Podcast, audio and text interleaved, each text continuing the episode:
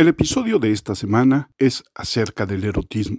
Algunas ideas vertidas en él como descripciones explícitas, como el lenguaje mismo y conceptos pueden resultar ofensivos para ciertos oyentes. El episodio de esta semana no es apto ni recomendable para menores de edad.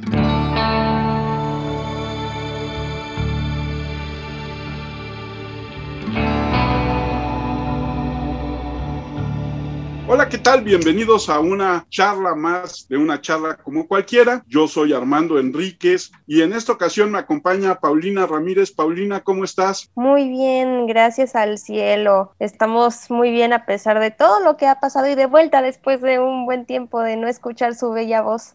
Muchas gracias.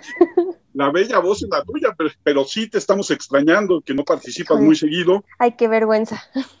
Y como invitado tenemos a nuestro querido amigo Jorge Rueda, con quien platicamos hace unos meses acerca del el erotismo en la literatura. Y hoy, antes que nada, Jorge, bienvenido, ¿cómo estás? Hola Armando, hola Paulina. Bien, bien, dispuesto a conversar en esta que será una de varias charlas que tendremos a lo largo de las siguientes semanas, de los siguientes meses. Pero hoy, para hacer esta primera charla con Jorge, de las que van a ser un poquito más cortas y más, vamos a estar publicando con más constancia, queremos hablar, la vez pasada hablamos de literatura y de erotismo en general, pero esta semana queremos platicar contigo, Jorge, de tu libro. Cuéntanos, ¿de dónde nace la idea? Del Manual de Sensualidad para Jóvenes Cazaderos el libro es de 2006, en ese sentido habrá que contextualizar. Yo trabajaba en esa época con un equipo de ventas y tenía a mi cargo, pues esto, un equipo de ventas, una serie de vendedores.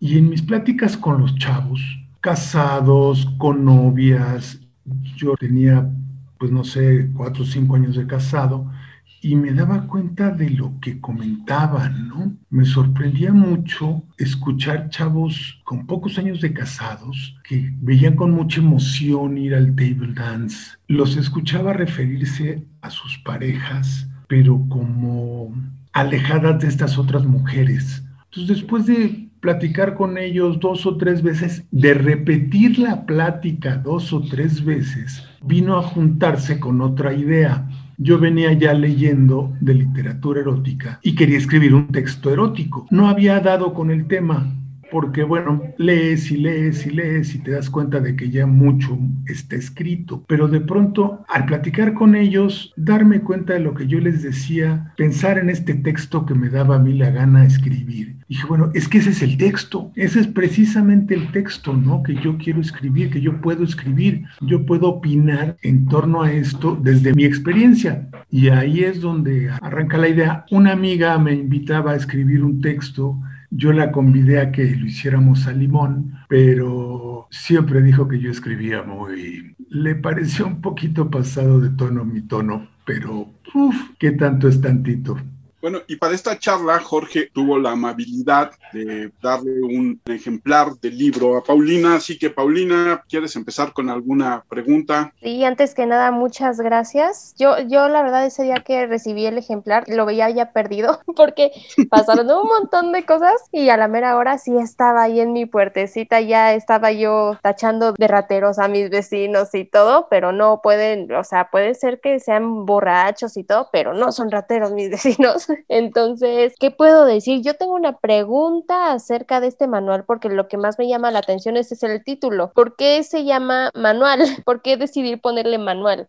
Mira, sí es un guiño. El libro sí va a llamar de otra manera. El libro tiene como motivo esta idea de que los hombres nos movemos por el sexo. Entonces, en esta idea, yo lo que buscaba era atraer a los hombres a autoerotizarse para despertar su interés y atraerlos al texto, a leerlo.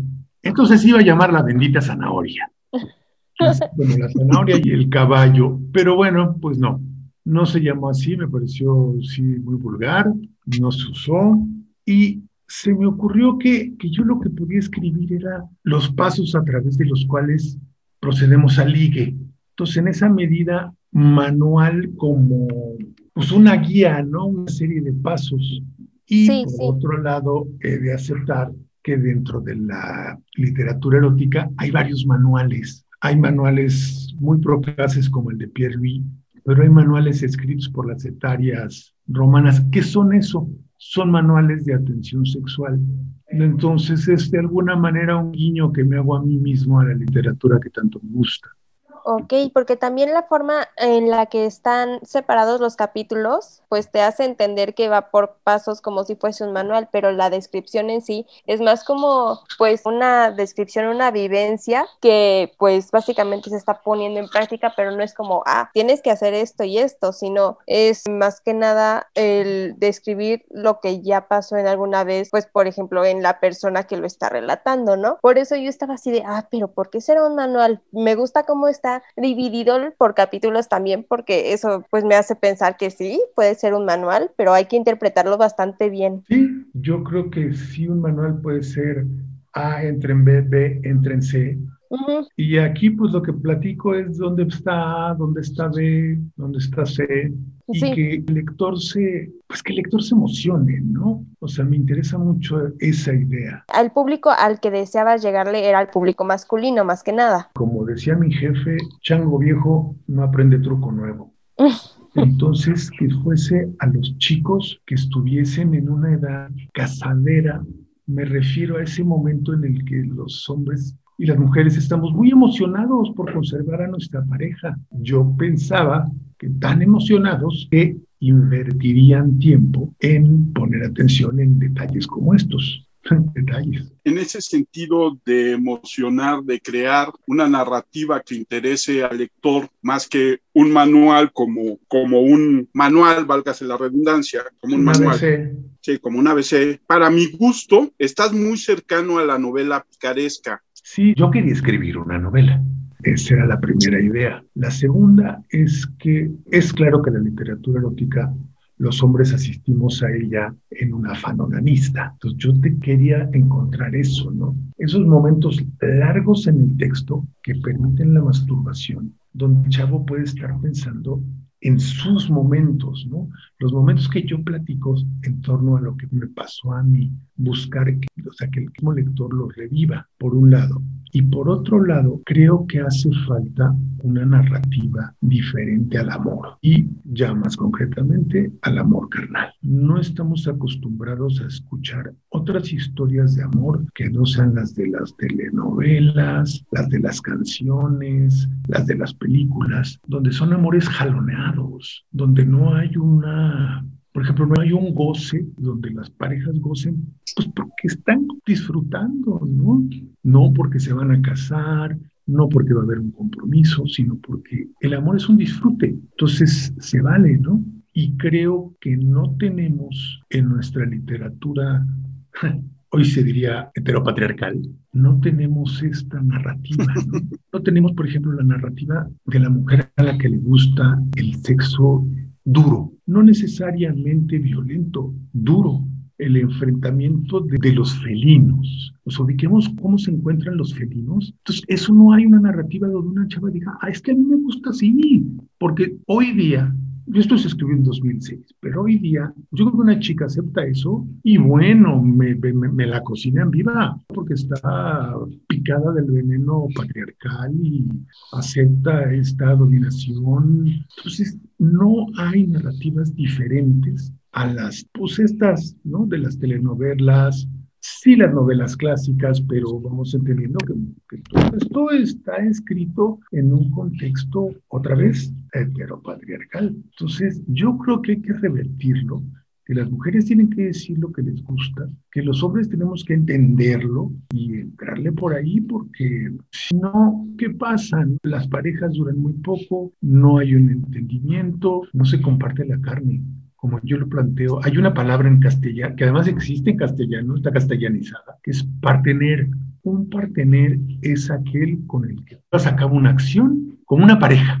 Fred Astaire y Ginger Rogers son parteneros. El gordo y el flaco son parteneros. Eso es lo que yo planteo que deben de ser las parejas, parteneros, combos. Ubican estos deslizadores que van en la nieve, donde se suben como cinco cuates y van haciendo lo mismo y se van moviendo. Bueno, si uno se mueve para el otro lado, se cae entonces, estos combos es lo que yo planteo que debe de ser el modo de llevando la pareja, platicándose, explicándose, encontrándose, ¿no? Y creo que a los hombres nos motiva la cama para encontrarnos. Mira, les decía yo a, mis chicos, les decía, oye, ¿a ti te gustaría coger mejor con tu pareja? Todos contestaban que sí, desde luego. Entonces yo me imaginaba la respuesta ante, bueno, pues tendrías que lavar los pañalitos, ¿no? Entrarle con la cocinadita, ¿no? Pues ante esto cualquiera diría, ah, mm, ah, mm, ya no estuvo tan padre, ¿no? Pero ¿qué tal platicarlo, leer sobre erotismo, entrarle de otra manera al amor? que es lo que no hemos hecho durante muchos siglos. No ubico yo una, una novela donde los pares sean pares. Hay más historias, historias de científicos donde los pares terminan siendo pares. Hay muchas donde no, pero eso no son pares. Esa es, digamos, la pretensión del libro. Por ejemplo, ahorita que estamos en pleno 2021, gracias al cielo ya no estamos en el 20, que la situación está cambiando muchísimo, como bien sabemos, entonces el libro lo escribiste y salió en 2006. ¿Crees que hoy en día se debe de tener más cuidado para hablar con este tipo de lenguaje que nos representas? Mira, ese fue uno de los problemas que tuve al principio y que he tenido y que el libro va a tener toda la vida. Vivimos en una situación donde es claro que es más importante proteger a las mujeres, detener la violencia, que no las desaparezcan, que no las maten, a pensar que alguien va a invertir, por ejemplo, el Fondo de Cultura Económica o una comisión del Senado en un libro que motive a los varones a ser parejas con sus parejas que fue algo con lo que siempre me encontré. No, no había pues no había ese interés, ¿no? Por un lado siento que era pues un interés legítimo, pero por otro lado que dejaba desvalido a una bola de varones que de alguna manera tenemos que reconstruir nuestra masculinidad y no hay una motivación. Me parecía que mi libro ofrecía una motivación, pero hoy día, pues es que es bien triste, ¿no? ¿Cómo le digo yo a alguien, vamos a recapacitar sobre nuestra masculinidad antes de empezar con la violencia? Sí. Está difícil, ¿no? Entonces tenemos que pasar primero por la violencia de los varones antes de llegar a esto. Y es donde pues es una camisa de once varas. ¿Cómo te desenredas de ello? ¿Cómo lo escribirías hoy o no lo escribirías? Ah, no, necio, como yo solo.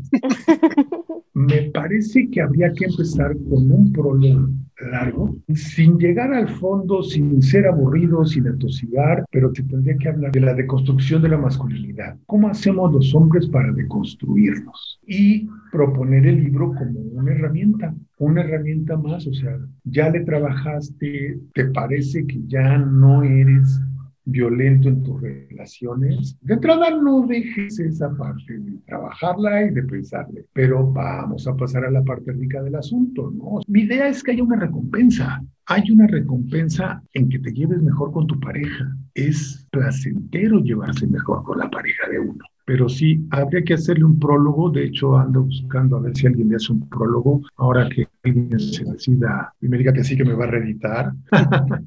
que me digan, sí, Jorge, vamos a reeditar tu libro tan bonito. Sí, un prólogo le vendría muy bien y un prólogo escrito por una feminista más parecida a Marta Lamas, ¿no? Que ha volteado un poco a darnos a los hombres ciertas disculpas, ¿no? Diríamos entre comillas. Ahora que viene el 8 de marzo, otra vez volveremos a estar en la picota, ¿no? Espero que cada vez haya más hombres que entiendan las mujeres no quieren que marchen con ellos. ¿Y por qué no quieren? Y que nuestro trabajo es la reconstrucción de nuestra masculinidad. Nosotros no podemos ser feministas, tenemos que trabajar con nosotros, que es algo que a los varoncitos, pues por supuesto, les da todo el miedo, no le entra, porque siempre es más fácil señalar a la otra, ¿no? En este caso, ellas son ¿por qué no nos entienden? ¿no? no están dispuestos pues, a entender, a ceder, que es básicamente el punto, ceder poder, habrá que ver. Habrá que ver, pero entonces en este hacer parejas, en este caminar hombro con hombro, el no ser feminista o el no poder ser o acceder a ser feminista tiene que acceder de alguna otra manera a también, no en una deconstrucción, sino en un trabajo de apoyo al frente femenino, ¿no? Es que esa es nuestra chamba. O sea, nosotros no podemos ser feministas, tenemos que ser, digamos, no, no, no se me ocurre el, el, el término, ¿no? Hombres deconstruidos, estar de su lado sin, o sea, no se vale tomar sus banderas cuando nosotros no tomamos las nuestras. Cuando yo no me volteo y digo, sí, yo fui violento, yo me separé porque era un hombre autoritario y de pronto me vuelvo a ver como un hombre autoritario. Entonces tengo que entenderlo y tengo que trabajar ahí, no en decir, ah, es que las mujeres tienen que entender que los hombres fuimos criados así. Hoy leí una cosa así en el 6, ¿no? Las mujeres tienen que entender que hay emoción en los motores y en el grito del gol. Pues sí, pero a ver, las mujeres que o sea, las mujeres que con el, con, el motor y el grito de los hombres somos los que tenemos que entender por ahí y trabajar ese lado y ponernos hombro con hombro, como bien dices. Pues me está interesando mucho el saber justo esa frase, ¿no? El que pues no se pueden llamar o más bien no se pueden referir a sí mismo como feministas realmente después de todo lo que ha pasado, porque a mí me ha tocado muchísimo que escucho de chicos que me dicen, no, que yo sí soy feminista, pero a la hora de la hora dices, no, pues es que sí, eres feminista, pero haces que tu mujer, tú no trabajas y tu mujer que es la que trabaja tiene que lavar y planchar cada vez que tiene su descanso. Entonces, creo que es muy interesante y también el punto de que con el libro también se está buscando no ofender a una mujer, no pasarse de lanza evidentemente, sino también buscar que un hombre no se sienta que se debe de reprimir simplemente por el hecho de que estamos también cambiando en este momento un poco la forma en cómo pensamos, pero que debe de haber respeto desde las dos partes. Creo que es una postura bastante interesante la cual me llama la atención y estoy totalmente a favor. ¿Y tú cómo ves el libro, Paul? Eh, de hecho, sí lo veo muy completo, así desde mi punto femenino. Sí dices, pues realmente muchas cosas que tampoco una, eh, las chavas llegamos a saber. Yo creo que también podría ser bueno, o digo, que más mujeres lo lean también es interesante, pero problema con la actualidad es que hay muchísimas que son súper extremistas y sí se pueden ir por ese lado de no, es que cómo pueden decir esto, ¿no? Ay, Dios mío, esto no debería de estar pasando actualmente, pero pues realmente no tiene un lenguaje violento, lo cual me gustó mucho y tiene también pues ese toque que creo que a todos les interesa en algún momento. Para mí fue una lectura la cual me informó demasiado, porque también pues debemos de nosotras ponernos en sus zapatos de igual modo. Sí, he de decir que las mejores opiniones siempre vienen de las mujeres. Mis amigos varoncitos no opinan no le entran y no le entran al tema. Aún en presentaciones que he hecho, en el momento de estar comentando, alguien me dice, bueno, pero ¿y tú cómo fue tu caso? Sí le dije al cuate, oye, en mi caso ya está explicado en el libro. ¿Cómo fue en el tuyo? No, pues inmediato la actitud fue totalmente defensiva, ¿no? O sea, tú me estás preguntando de qué color traigo los calzones. Pues sí, brother, pero yo ya te dije que los traigo rojos. O sea, yo ya acepté que mis calzones son rojos, ¿de qué color son los tuyos? Pero no, no, no, es una cosa pues. Hay un par de asociaciones de ONGs, Gendes es una de ellas, que trabajan esto, ¿no? La violencia de los hombres que es, digamos, el primer paso al que hay que entender. ¿Por qué ocurre eso, Paulina? Son feministas hasta que hay que lavar los trastes. Pues cuando ya no, ya no es parejo, ¿no? Donde yo ya tengo que poner de mi parte y tengo que entrar a las labores y entonces fíjate que tengo otras cosas que hacer, ¿no? Siempre tienen otras cosas que hacer. A la manera en que hemos platicado, pareciera ser que estamos hablando de un libro más cercano al ensayo, más cercano a una postura, vamos a decirle, ideológica, pero lo cierto es que el libro es una narrativa muy amena, muy descriptiva, muy erótica, que en el fondo lleva toda esta metáfora que has tratado de racionalizar, pero que para un lector, como tú dices, está más cerca del momento onanístico que del momento reflexivo, ¿o no? Sí, y es la idea. La idea es que te quedes con esa inquietud, ¿no? O sea, sí que te, hagas la porla, decían mis tíos, pero que puedas reflexionar pues digo, también puedes avanzar y saltar páginas y leer nomás estas partes, ¿no? Que esperaría que no lo hicieras, pero bueno, la, mi idea sería que si te interesó el texto, si interesó el libro, puedas tener la posibilidad de declararte, ¿no? De pensar que a lo mejor lo que está diciendo este menso que lo escribió tiene razón en algunas partes, o te puede servir para ligarte a la chava nueva, ¿no? O te puede llevar a una reflexión que, pues, que conduzca más adelante a otra cosa que es un poco lo que me decías, ¿qué pasaría si lo escribiera hoy día? pues sí tendría que, que, meter este prólogo para dirigir a, los chicos agentes, a lugares donde puedan trabajar con su propia masculinidad, que era un término que en 2006 no se empleaba. Ahora cada que lo presente tendré que hablar de esto, ¿no? Así como cada que se habla de literatura erótica hay que hablar de los vicios que conlleva, pues este tendría que hablar de la masculinidad que no menciona, ¿no? del trabajo con la masculinidad que no se menciona. Una pregunta que es, eh, vamos a decir, que es obligada es, ¿qué tan autobiográfico es el texto? muy, muy autobiográfico, claro. Como dicen los personajes y los nombres todos son ficticios, ¿no? Las circunstancias exageradas. Yo no soy tan guapo, pero bueno, pues sí, está basado en mi experiencia. Cuando lo escribí, Rogelio, mi editor, sí me dijo, te tienes que rifar. O lo escribes de otro modo o lo escribes en primera persona, porque no rifa así de a, a medias aguas, no va. Entonces, o asumes tu parte del texto, dónde estás tú o no va. Y pues sí fue un ejercicio que cuando lo estaba escribiendo me costó trabajo, pero sí lo asumí, lo asumí. Y es esto que te digo, ¿no?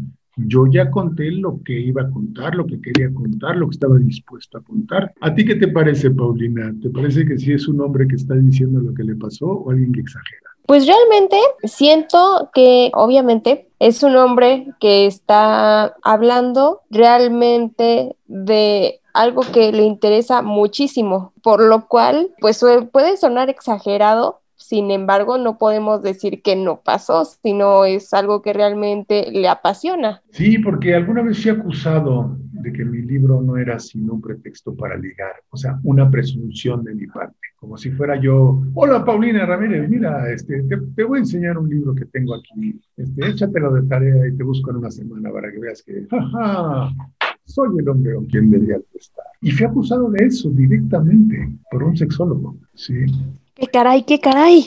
Sí, sí, sí, acuérdate que el gran trauma de los varones es que el otro la tenía más grande. Lo he escuchado, lo he escuchado.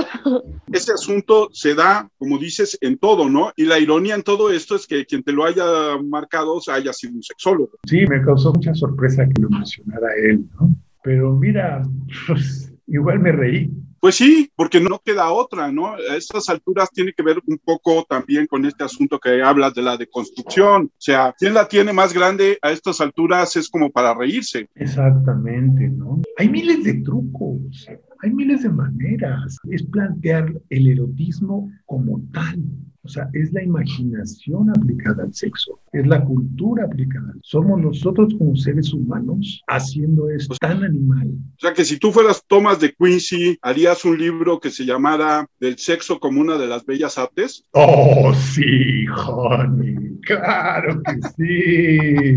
Es más, Estoy escribiendo un texto que espero que sea más pornográfico que las 50 sombras de Grey, bueno, que palidezcan las 50 sombras de Grey, se va, bueno, se vuelvan 45 tonos de blanco. O sea, algo sucio, que nos hable directamente a la entrepierna, pero que hable de esto, de otro, de otro sexo, de uno diferente, de uno del que no se habla, de uno del que está satanizado, ¿no? Dicen, y hay por ahí en, los gringos escriben de esto, le llaman sexo vainilla, a este sexo de rosas y Richard Clay, de Hermani, vainilla. Y describen este otro que se, al que le llaman, se me pela, se me pela el, el término en inglés, pero que se refiere a este que es más felino, sería la calificación que yo le podría dar para que la gente entendiera, ¿no? ¿Por qué uno vainilla y el otro felino? Y eso es lo que yo estoy escribiendo ahorita. Sí, sí, sí, narrar eso donde el placer rebasa al placer. Jorge, esta va a ser la primera de varias charlas que vamos a tener contigo en las próximas eh, semanas, pero por lo pronto dile a todo mundo dónde puede conseguir el manual para jóvenes casaderos. El manual lo acabo de liberar gracias a una afortunada coincidencia. Está en Blogspot, pero por alguna razón no se está pudiendo entrar de manera directa. Entonces, yo escribo en revistareplicante.com. Entonces, link a replicantes, revistareplicante.com, diagonal colaboradores, diagonal Jorge, guion en medio, rueda, diagonal. Y ahí, es, ahí se puede acceder al, al blog. Y otros textos, ¿no? Que también están muy divertidos sobre literatura y arte erótico. Si nos están leyendo gente de la academia, gente estudiada, gente conocedora, puede entrar desde academia.edu. Ahí estoy en academia.edu, también pueden descargar de ahí el PDF. No tiene la portada, no se la pude poner, pero bueno, ahí está el texto. Tus redes sociales, Jorge, y la dirección de tu blog. Por principio de cuentas, ya quedamos en que hay que ahorita para entrar al blog hay que entrar a revistareplicante.com. Mi blog es jorge.rueda.blogspot.com. Este, tengo un Twitter, arroba Jorge Rueda. Paulina, tus redes sociales. Bueno, antes que nada, sí me voy a echar un clavado a leer los demás textos porque también eh, es recomendable el manual. Y pues mis redes sociales, en Twitter estoy como Lina GRS y ya, ya cambiamos el Instagram. Ahora soy Paulina Gasolina en Instagram. Paulina Gasolina, muy bien. Exacto, exacto. Yo soy Armando Enríquez, a mí me encuentran en arroba cernícalo. Esta es una de varias charlas que vamos a tener con Jorge, con los diferentes miembros de una charla como cualquiera. Esperamos que en todas te veamos, Paulina, que esto Eh, ya Simón. Sí, necesitamos el punto de vista femenino. Cierto, por cierto. Ay. Por favor. Claro que sí, ya me comprometí. Las redes del programa, ya saben, el Twitter es charla cualquier uno y el correo es charlapodacastuno arroba gmail.com. Esta fue una charla como cualquiera. Muchas gracias a todos, a nuestros escuchas habituales, a Gonzalo en Perú, a Raúl en Houston. Muchas gracias y nos seguimos escuchando. Jorge, Gracias. Paulina, Mucho gusto. hasta la próxima. Un gustazo. Bye bye. Bye, Gon.